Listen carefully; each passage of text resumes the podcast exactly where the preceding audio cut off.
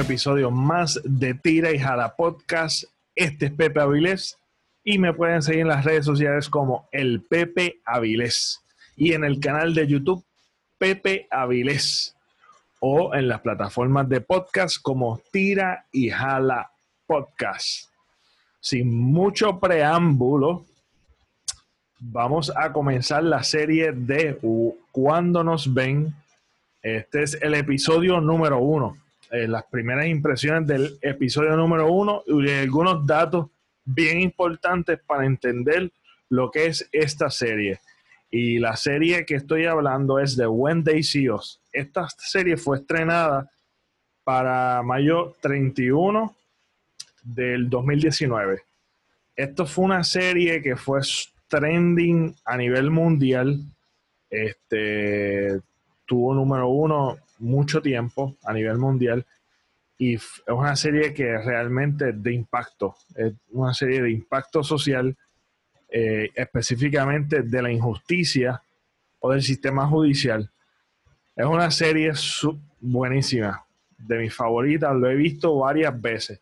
Y antes de grabar este episodio, lo vi de nuevo el primer episodio, este, para estar fresco en mi mente los datos que quiero compartir y algo extra porque obviamente no quiero quedarme solamente en un análisis de lo que nos quiera presentar la serie en particular per se, sino quiero irme un poquito más allá.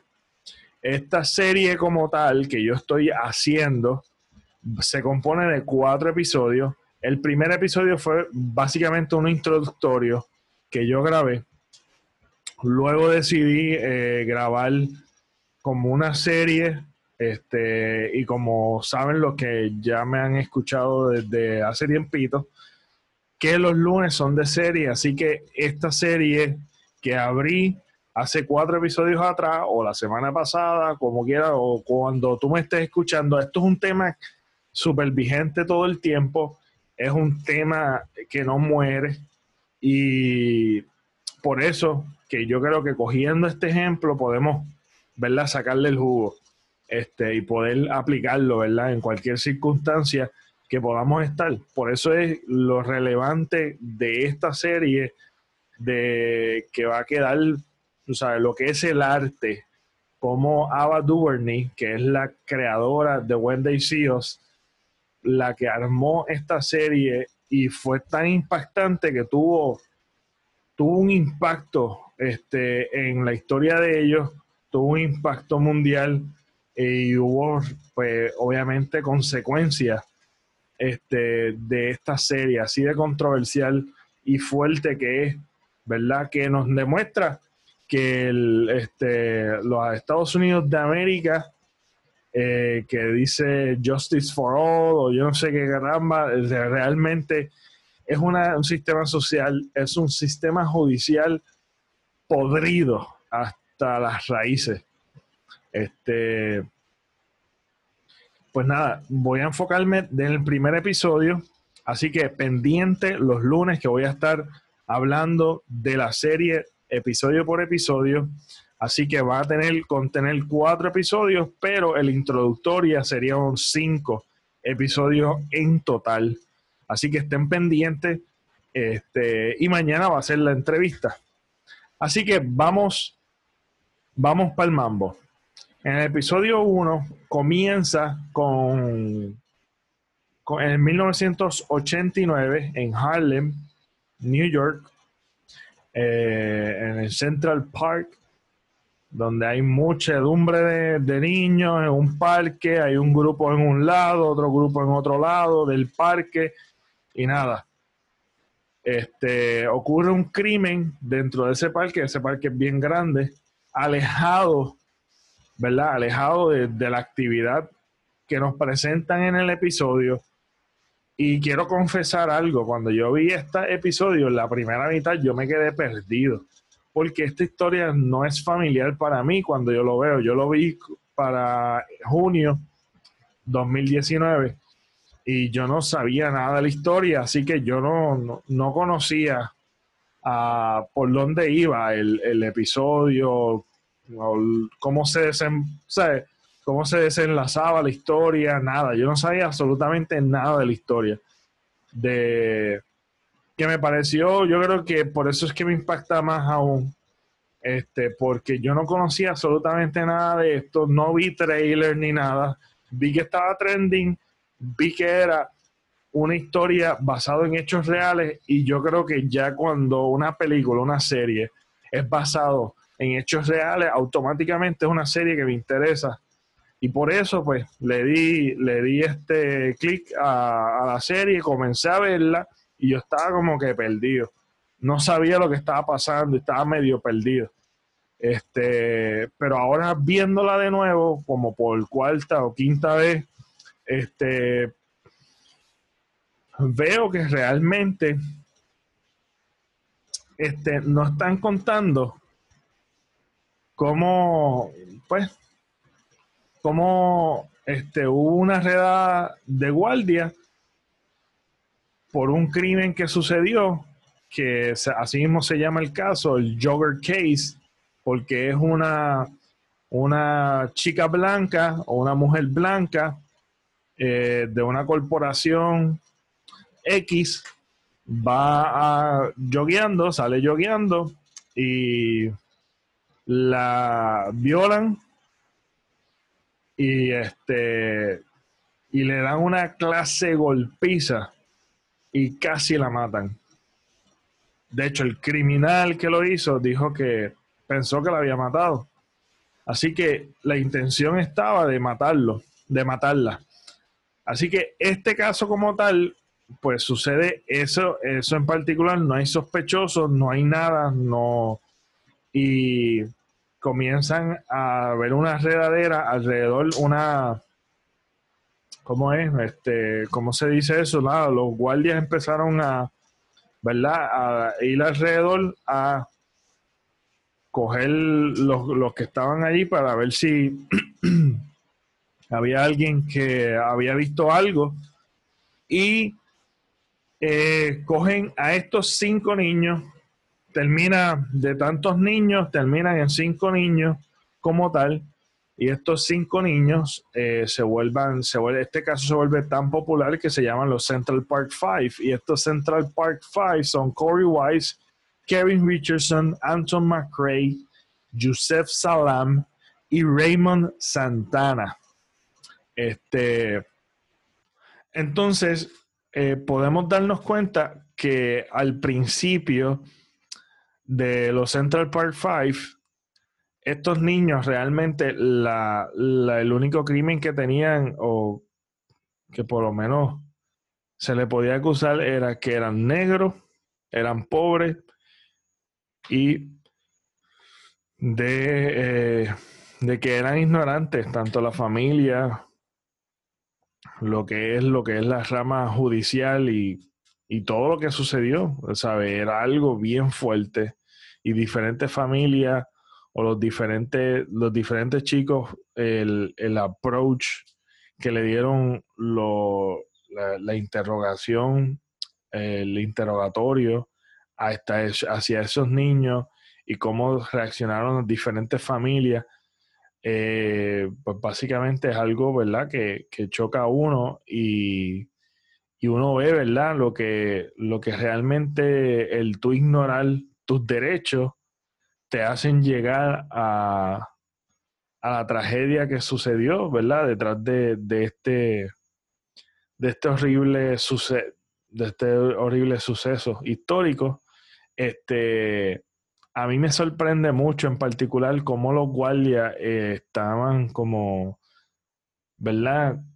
Cómo jugaban el juego del manipuleo este, psicológico, el abuso psicológico, eh, físico también, que les golpearon, especialmente a Kevin Richardson cuando cuando están siendo la redada para escoger a los niños, o a los, pues sí, básicamente casi la gran mayoría de los niños que estaban en ese parque en la anochecer, este, cogen a Kevin Richardson y le meten un con el casco, el guardia le coge con el casco y le meten el ojo, este, es sus, las imágenes, en cuestión de, de cuando están siendo interrogados estos niños, este, cómo brutalmente el, abuso psicológico, físico, eh, la parte, la escena en particular que me choca mucho cuando, cuando el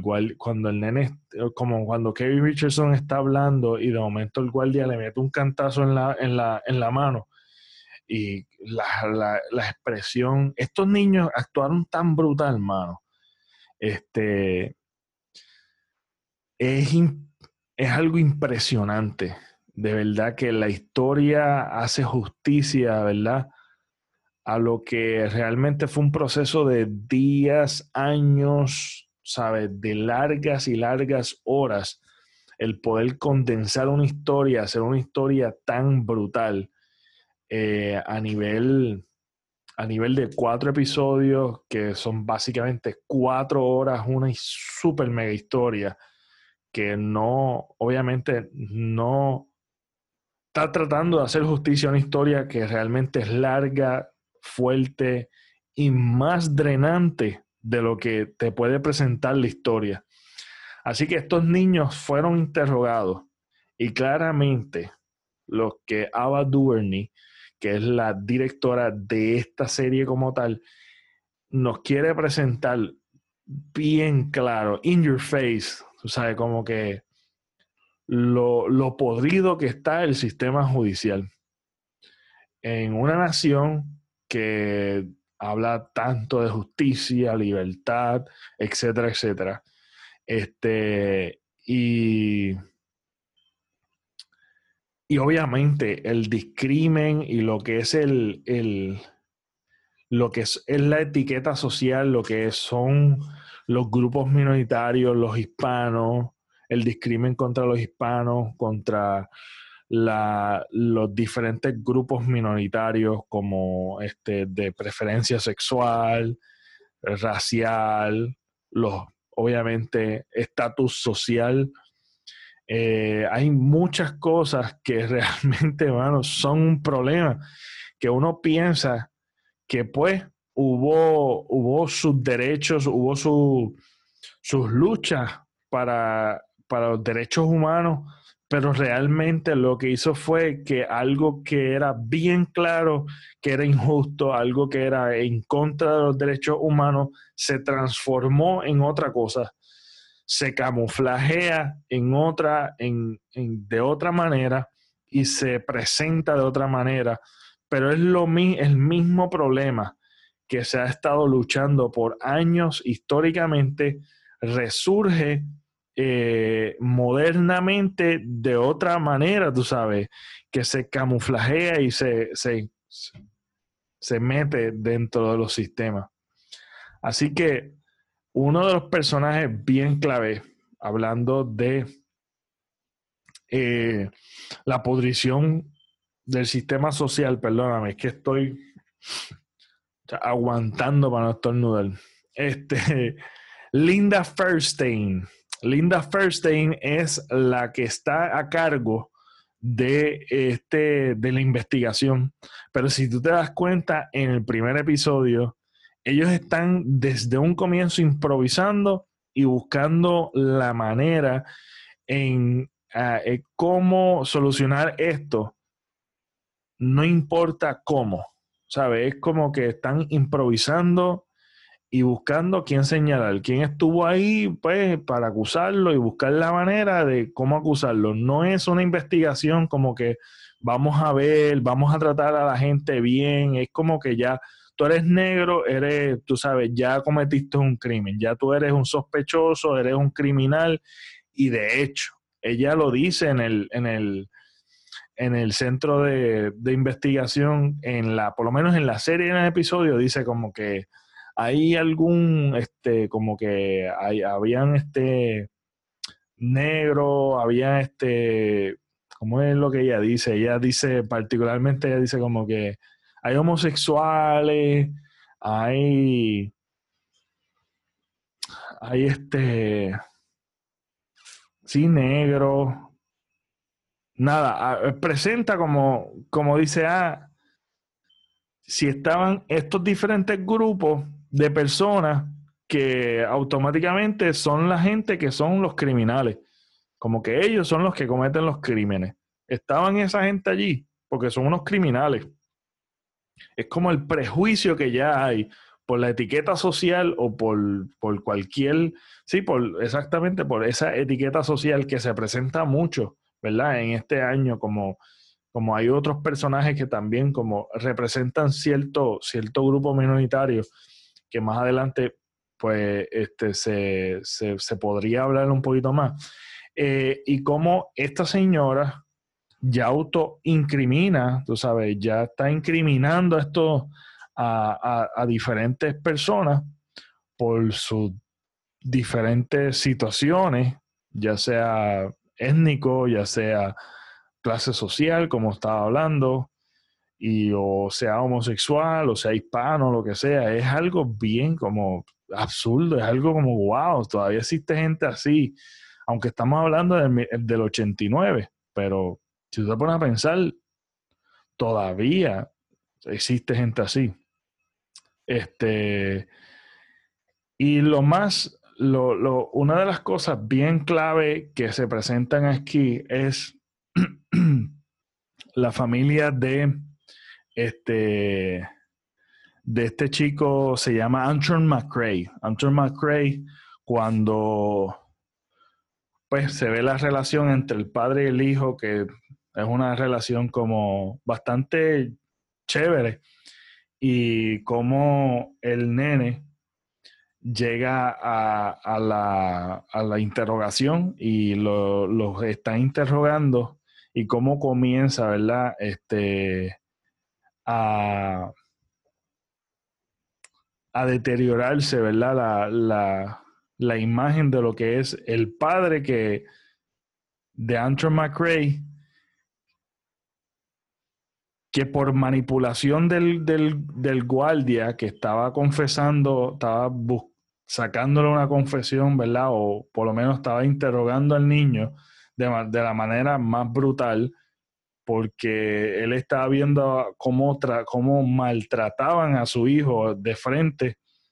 Y, pero él tenía un background, y ese background es que él te, parece que había tenido problemas judiciales y utilizan esa carta como que, mira, tú estás trabajando y tú no dijiste que tú tenías un problema judicial. Así que mira a ver si tu hijo coopera con nosotros para, porque si no, pues vas a perder tu trabajo y como él entonces con esa presión, este, ignorante en fin de lo que está sucediendo, de, la, de sus derechos y de todo, por eso es que yo digo que muchas de las familias, o la gran mayoría de las familias, con excepción con Yusef Salam, este, ¿verdad? Como, la ignorancia, como, como la ignorancia y esta gente tan abusada que autoincriminó, ¿verdad? A estos niños, es, eh, es también juega un rol bien, bien importante a la hora de, de que, pues, de que realmente terminen, ¿verdad?, en la cárcel. Pero eh, me salí un poquito fuera de, ¿verdad?, del track del camino, pero creo que es importante también señalar eso, de que hay ya un, ya está habiendo un roce, como que ya están levantando un problema aquí en todas estas familias. Esto, las familias son pues familias normal, común, tienen una vida común, y cómo esto va cambiando la vida de ellos desde el día uno de la, de la interrogación. En esta familia en, particular, Anton McRae, este, se le hizo bien difícil, ¿verdad? Todo este proceso, particularmente en la relación con su papá. Este, eh, cuando van a escoger, cuando van a coger a Yusef Salam, a Yusef Salam eh, lo cogen eh, con el mejor amigo, Corey Wise. Es importante saber que estos cinco niños, lo único que se conocían era Yusef Salam y Corey Wise. Este, estos dos chamacos eh, pues los ven, están buscando a los niños que estuvieron en, el Central Park para interrogarlo y cogen a Yusef Salam en la calle. Este, dice que eh, los van, lo van a llevar para interrogarlo porque estuvo en una escena del crimen para interrogar, para interrogación y estaba Corey Wise con él. Y es importante señalar también que Corey Wise lo acompaña este, pues, voluntariamente y Corey Wise tiene un retraso, este, eh, tiene un impedimento, ¿verdad? Eh, tiene un retraso, creo que es mental, y, y él eh, es un niño especial, obviamente, el, eh, y tiene un cariño bien brutal y es una persona súper leal a Yusef Salam. Y él, pues voluntariamente lo va a acompañar a él, pero no lo, van, no lo van a no lo van a, interrogar a él porque él no estaba.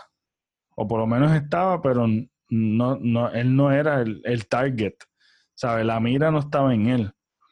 Pero termina en él cuando Yusef Salam lo saca a la mamá porque era menor y lo estaban interrogando, este, y termina Corey Wise confesando algo que él nunca hizo, y todo por manipulación de los guardias. O sea, esto es algo, una historia que tú dices, wow, mano, ¿cómo, cómo llegó a eso? ¿Cómo llegó a, confesar algo que no, no fue, no, o sea, no fue él? Los nenes también confesaron, todos los nenes confesaron el uno con el otro porque los guardias estaban con este manipuleo brutal, este, interrogándolos por horas. Realmente yo busqué cuántas horas. En la serie creo que dicen como, eh, como sugieren como 15 horas, este, 12 horas, 18 horas, por lo menos Raymond Santana, el papá, este, como que hace esa, ¿verdad? Infier uno puede inferir por lo menos, o uno puede deducir que fue, fueron largas horas, unos más que otros, pero fueron horas, largas horas, que estuvieron en interrogación. Bien importante saber esto. Este, por lo que próximamente voy a estar hablando este, con ustedes. Así que esto va desencadenándose, Pues se va, se va armando este, este crical, porque es que no, hay otra palabra que pueda describir este revolú, este meollo de que nada, chamacos que están siendo chamacos jugando por un parque, de casualidad ocurre un crimen lejos de ellos y terminan en esto. Los guardias los, los cogen, los, se ponen, los, los, interrogan, siendo menores, los interrogan hasta, hasta el cansancio, hasta sacar, hasta manipular el hecho de que cada cual, cada cual confiese en contra del otro, porque ellos están, como dije, Linda eh, Fairstein, eh, la cual es la líder, están improvisando y están buscando la manera de, acusarlos a ellos y armar una historia creíble para que sean condenados por un crimen. Porque a todo esto, si venimos a ver, lo que ellos quieren verse bien, de que ellos encontraron algo que sería bien feo, pues por poco matan a una mujer blanca, algo que se fue una sensación en el media y la presión que habían en el departamento, la corrupción que había, había muchos factores que era una fórmula perfecta para que, que esto sucediera y sucedió de esa manera. Ellos estaban buscando y aún la fiscal que veía que no había evidencia física, ellos optaron por buscar la manera de corromper a estos niños a tal punto, psicológicamente hablando, físicamente hablando, a cogerle una confesión. Pasaron horas y horas y horas hasta que ellos convencieran, estos guardias convencieran a que confesaran un crimen que ellos no cometieron. Y uno de los que de los que realmente no tenía nada que ver con esto, Corey Wise, este, llega a confesar de que fue él el que la violó, eh, le dieron los derechos a un niño con impedimento, obviamente un niño especial, eh, llega a confesar y es como la llave que conecta todo, o por lo menos el glue, el, pegamento que conecta todo, ¿verdad? La historia y ellos van, ¿verdad? Armando la historia de manera intencional de encontrar aún simplemente encontrar un culpable para este crimen que se cometió y para ellos verse bien. Este, y para decir, caso resuelto. Y para el prestigio y para, y para todas las cosas que, que esto compete, porque también esto, al levantarse así, tan popular en esa época, este, y la presión del media es un factor también a que ellos tengan que verse bien y acometer este, este, esta desfachate de, incriminar a estos niños. Estamos hablando de niños. Eh, y Corey Wise fue la clave aquí para, ¿verdad? Amarrar la historia eh, y fortalecer la historia para convencer a un jurado de que estos son los criminales y este, echarlo a prisión. Eh, me da un clase coraje, tenía tanta emoción y tanto coraje, mano, con esto de lo que es el, este, cómo estos guardias abusaban y aún un hispano, mano, un hispano eh, tendiéndole una trampa a otro hispano, está de verdad que causa mucha rabia, mano, de verdad que es desgarrador ver esto. Y y eso que no estamos viéndolo en tiempo real, cómo sucedió. La puede ser que sea hasta más malicioso. Porque uno puede decir, pues tal vez sucedió así, tal vez sucedió asado. Puede ser que haya sido hasta más malicioso. Y esta gente se ven unos fucking gangsters. Y solamente estamos viendo de la pudrición del sistema social y estamos bien, estamos hablando de la hoja. No estamos hablando de la raíz. Estamos hablando cómo se están comportando las hojas. Este, y las hojas me refiero a los policías, que es, es lo más inmediato. uno dice, pues ellos no son, ellos no componen el sistema judicial, ellos son parte del sistema judicial. Así que ellos son lo que uno ve. Pero cuando uno va indagando el, el, de dónde proviene, ¿verdad? El, el origen, la médula ósea de todo esto, el, origen, el, la raíz. Estamos hablando de una cadena, porque obviamente si estamos viendo las ramificaciones, las hojas y el fruto, estamos viéndolo como podrido, pues estamos hablando de que esto viene desde la raíz, viene desde algo bien profundo, un problema profundo social que hay este, y, cómo, esto, ¿verdad? Se, se, presenta y cosas que tenemos que tener cuidado. O sea, eso es lo primero que yo pensé. Este, lo, lo, cuidadoso que uno tiene que hacer al uno decir y, este, y protegerse uno y uno tener, saber tus derechos este, lo importante que son los derechos, pero algo así tan, tan difícil que es que la justicia opere con que los que están acomodados económicamente son los que tienen realmente un juicio justo, porque muchas de estas familias no tenían dinero ni para ni para este para sacarlos bajo fianza. Así que aquí realmente estamos hablando, estamos hablando de un problema social bien fuerte. algo que realmente no hay justicia aún o no hay un juicio justo para los que no tienen económicamente eh, el, poder de poder adquirir, ¿verdad? Un, este, adquirir ya sea asistencia legal.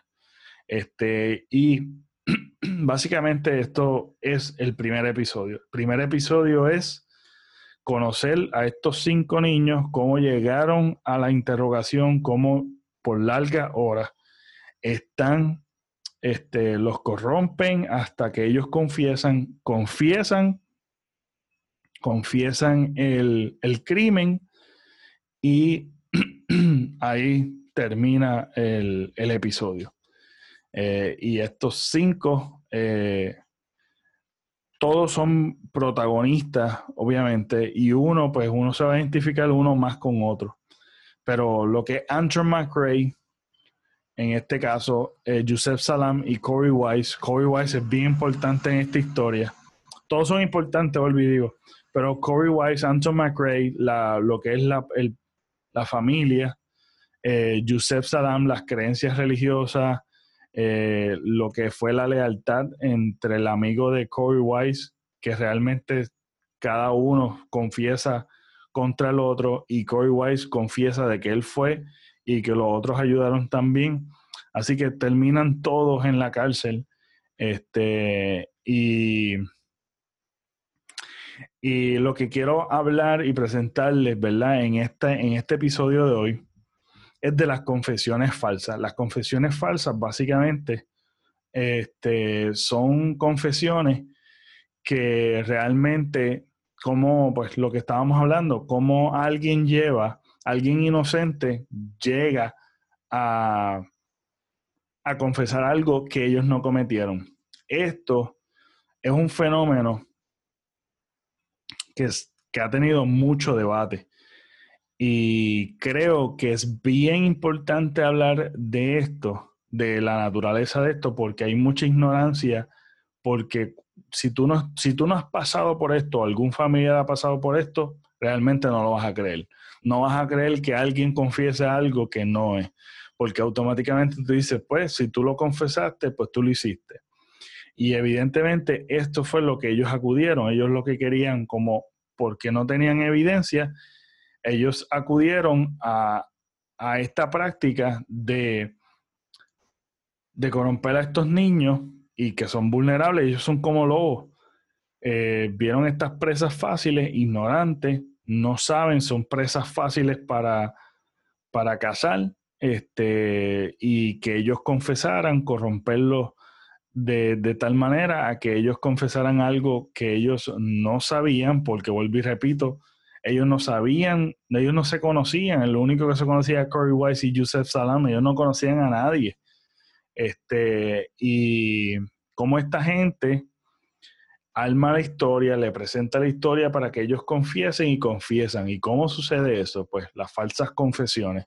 Eso es lo que se llama las falsas confesiones. Y de hecho, hay, hay varios estudios que se han hecho en cuestión de esto. Eh, y habla, habla de, de lo común que es que eh, de muchos casos que han sido exonerados o han sido despachados, han sido pues dismissed, han sido este los han los han engavetado por el hecho de que de que con evidencia física demuestran que la persona es inocente. Y esto es un problema que estamos hablando que es más de 10, 6 o de 10, 7 que confesaron sin, confesaron, hubo una confesión falsa. O sea, que confesaron algo que ellos no cometieron. Y a la vez que tú confesaste, por más poca evidencia, que eso es ilógico, por más pobre evidencia o poca evidencia, este, pues al tú confesarlo, pues queda incriminado en algo que probablemente tú nunca hiciste. Hicieron una investigación y cogieron a este Esta investigación que quiero compartir con ustedes, cogieron a 88 personas y estas 88 participantes, pues la mitad descansó y la otra mitad no descansó. Y lo que hicieron realmente fue eh, que les dijeron, mira, ustedes no van a, van a, este, a escribir en la, en la computadora, este, ¿verdad? lo, que, lo que sucedió. Este, y ustedes no van a tocar, según la revista, ¿verdad? Lo quiero leer porque mm, se me, se me fue lo, se, me fue de la mente. Pero según la revista Smith, Smithsonian, eh, advirtió a los, a los participantes que no tocaran la tecla Escape, ya que esto eliminará todos los datos recopilados. Después de dos sesiones, los investigadores obligaron a los participantes a permanecer despiertos. O sea, sí, eh, a esos participantes lo hicieron mantenerse despiertos y no podían, pues, eh, presionar la, este, la tecla escape o por lo menos borrar lo que estaban escribiendo. Y, y los, las personas que estaban durmiendo, o por lo menos las personas que estaban sin descanso, eh, le hicieron que confesaran después de, de, no dejarlos dormir. Y cuando pasó ese periodo de largas horas, pidieron que confesaran algo que ellos no cometieron y eh, confesaron que sí lo hicieron. De hecho, después pasó otra sesión, esa fue la primera sesión, la primera sesión de que ellos confesaran algo que ellos no cometieron. Después de la segunda sesión, se unieron un 18% eh, más de las personas, o sea, que más de la mitad, un 70% aproximadamente, de las personas que no durmieron confesaron algo que no cometieron. Esto obviamente fue un experimento y las personas que descansaron no, no, no confesaron absolutamente nada. Así que habla de que mm, lo que nos presenta es un panorama de que bien importante de que la falta de descanso y de alimento, la cual pasaron estos niños, fueron, fueron lo, que, lo que los llevó a confesar algo que ellos no cometieron, además de muchos otros factores, pero sí estos factores estaban presentes en estos cinco niños que no comieron, que no durmieron y que mayormente estas interrogaciones suceden dentro del, del periodo de 12 de la noche a 8 de la mañana. O sea que estratégicamente ellos, estas confesiones o estos interrogatorios suceden dentro de esa hora, haciendo que la persona esté por largas horas, 12 horas, 8 horas, 7 horas, 9, 10, 11, quién sabe. A veces están ahí mucho tiempo y esto no solamente a niños, esto es adultos. Y este estudio se hizo con adultos con dos grupos, separaron dos grupos, uno que descansó, uno que no descansó, uno confesó, el que no descansó confesó más el 70% y los que descansaron obviamente no confesaron, ¿verdad? Algo que ellos no cometieron. Y esto la ciencia nos está dejando saber que el descanso, el privar a la persona de descanso, hace que tú no tengas las facultades lógicas y el juicio para tú, eh, para el razonamiento o para la o para tu poder, ¿verdad? Tener un juicio sano para tomar una decisión y que, y que influencias externas influyan mucho en lo que tú puedas decir o hacer. Eh, y eso yo creo que es algo bien, bien lógico, tú sabes. ¿Quién de nosotros ha estado sin dormir? Ya sea un día, de un día para otro, o tan siquiera dormir bien poco. Sabes que no tienes, no tienes la tolerancia, te irritas bien rápido, eh, cometes muchos errores, eh, porque realmente el descanso es bien esencial, ¿sabes? trabajar es bien importante, el descanso es bien esencial. O sea que eso es parte de nuestra vida y es algo bien fundamental para tu, tu, tu, tu salud. Así que este estudio creo que es bien importante poder, compartirlo para que podamos entender por qué razón es importante saber que estos niños, al no saber que realmente se podían levantar y decir y, e irse, porque ellos no tenían por qué quedarse allí, pero el que uno, eh, el temor, la ignorancia de que, de que pues ellos no pueden hacerme nada, yo no hice nada, pues yo me quedo allí, eh, pues trato de cooperar y realmente estamos lidiando con un sistema judicial que no podemos confiar y que ellos libremente se podían levantar e irse. Porque porque no tenían ninguna evidencia física, no tenían nada para que ellos se quedaran ahí en el interrogatorio por, por este, de primera.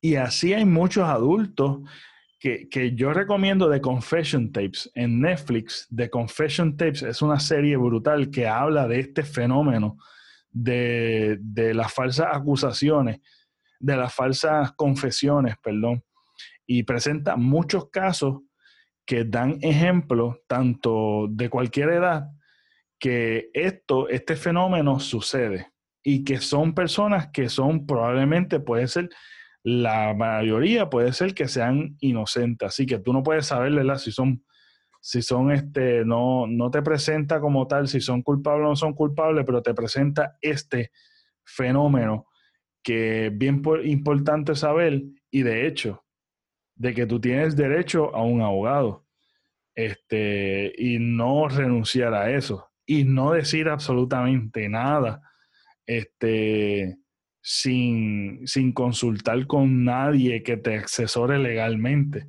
Y son cosas que a veces uno dice, pues yo no tengo nada que perder, pues yo voy a hablar porque pues realmente o no puedo pagar, o tú sabes, son cosas que en el momento, en el fuego, pues eh, uno tal vez se le escapa, se le escapa a uno, pero sí son cosas que suceden y son cosas ciertas que, que es bueno resaltar de esta serie y de este episodio en particular, porque nos trae esa enseñanza de nosotros cuidarnos nosotros como personas y de obviamente eh, indagar en los derechos que uno tiene.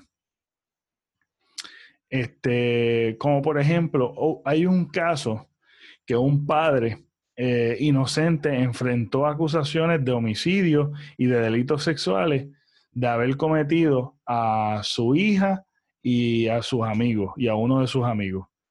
Y este, según, según lo que trascendió en informe, el hombre, el hombre había confesado esto eh, y estuvo despierto más de 40 horas. Y cuando confesó, por finalmente confesó después de 40 horas, este, confesó que él lo hizo. Y después, más adelante, eh, por evidencia de ADN, eh, pudieron esclarecer de que ese hombre nunca hizo lo que hizo. Así que así hay muchísimos ejemplos que se pueden, que se pueden dar, que la confesión es una línea bien finita y de cómo se ejerce, ¿verdad? El, sistema, el sistema judicial, cómo ejerce esto en los ciudadanos.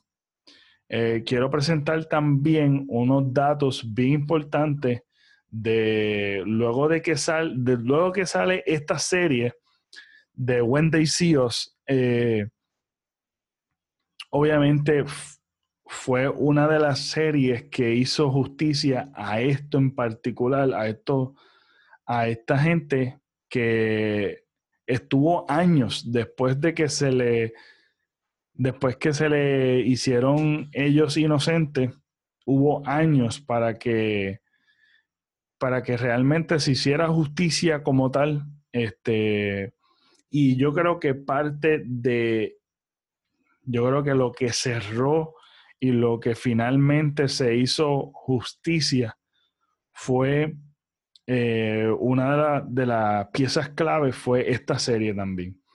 Eh, pienso que fue esta serie y obviamente otras series de eventos que sucedieron antes que no podemos descartar, pero esta serie como tal sí trajo muchas repercusiones para muchos de estos protagonistas que este, por hacer su trabajo mal nunca tuvieron una consecuencia. Eh, y, especialmente Linda Fairstein, después de esta serie, eh, el editor de Fairstein, porque ella hizo varios libros, ella ha hecho montones de libros, el editor eh, la, la liberó este, como cliente, o sea que no la quiere más como cliente, también fue obligada a renunciar a varios roles que ella tenía en la junta de, en la junta de sin fines de lucro Safe Horizon, también Fairstein eh, también renunció a la junta de síndico de Vassar College, a su alma mater de, tú sabes, la, universidad, eh, eh, por por presión estudiantil y de miembro de la administración, que le hicieron, eh, hicieron presión para que ella renunciara. Y obviamente hubo mucha repercusión, tanto fue así que pues ella básicamente ya se, se tuvo que esconder y las oportunidades se le acabaron, este, fue algo bien fuerte para ella porque obviamente eh, ella fue la líder en, esta investigación, que fue totalmente improvisada y fue bien, este, lógicamente fue algo que, fue hecho con toda mala intención. Eh, no se ejerció la justicia como tal, por lo menos, no se ejerció ninguna justicia. Eh, y eh, tanto fue así que ella todavía hoy día, ella dice y se reitera de que ellos eh, no eran totalmente inocentes. Esas son cosas que ella ha dicho después de esto. O sea, una persona tan... No sé cómo describirlo. ¿Qué persona, mano, tú sabes, todavía piensa o se reitera en algo que eh, lógicamente es falso? O sea, son, se probó. Tanto fue así eh, que ella, eh, por esta serie, demandó a Netflix y a, Ava, a Eva o Ava DuVernay este, los los demandó por, eh, por haberla difamado. La demandó, demandó en marzo y volvió y demandó este, eh, por segunda vez y la cual estas dos demandas fueron despachadas porque realmente no había caso como tal.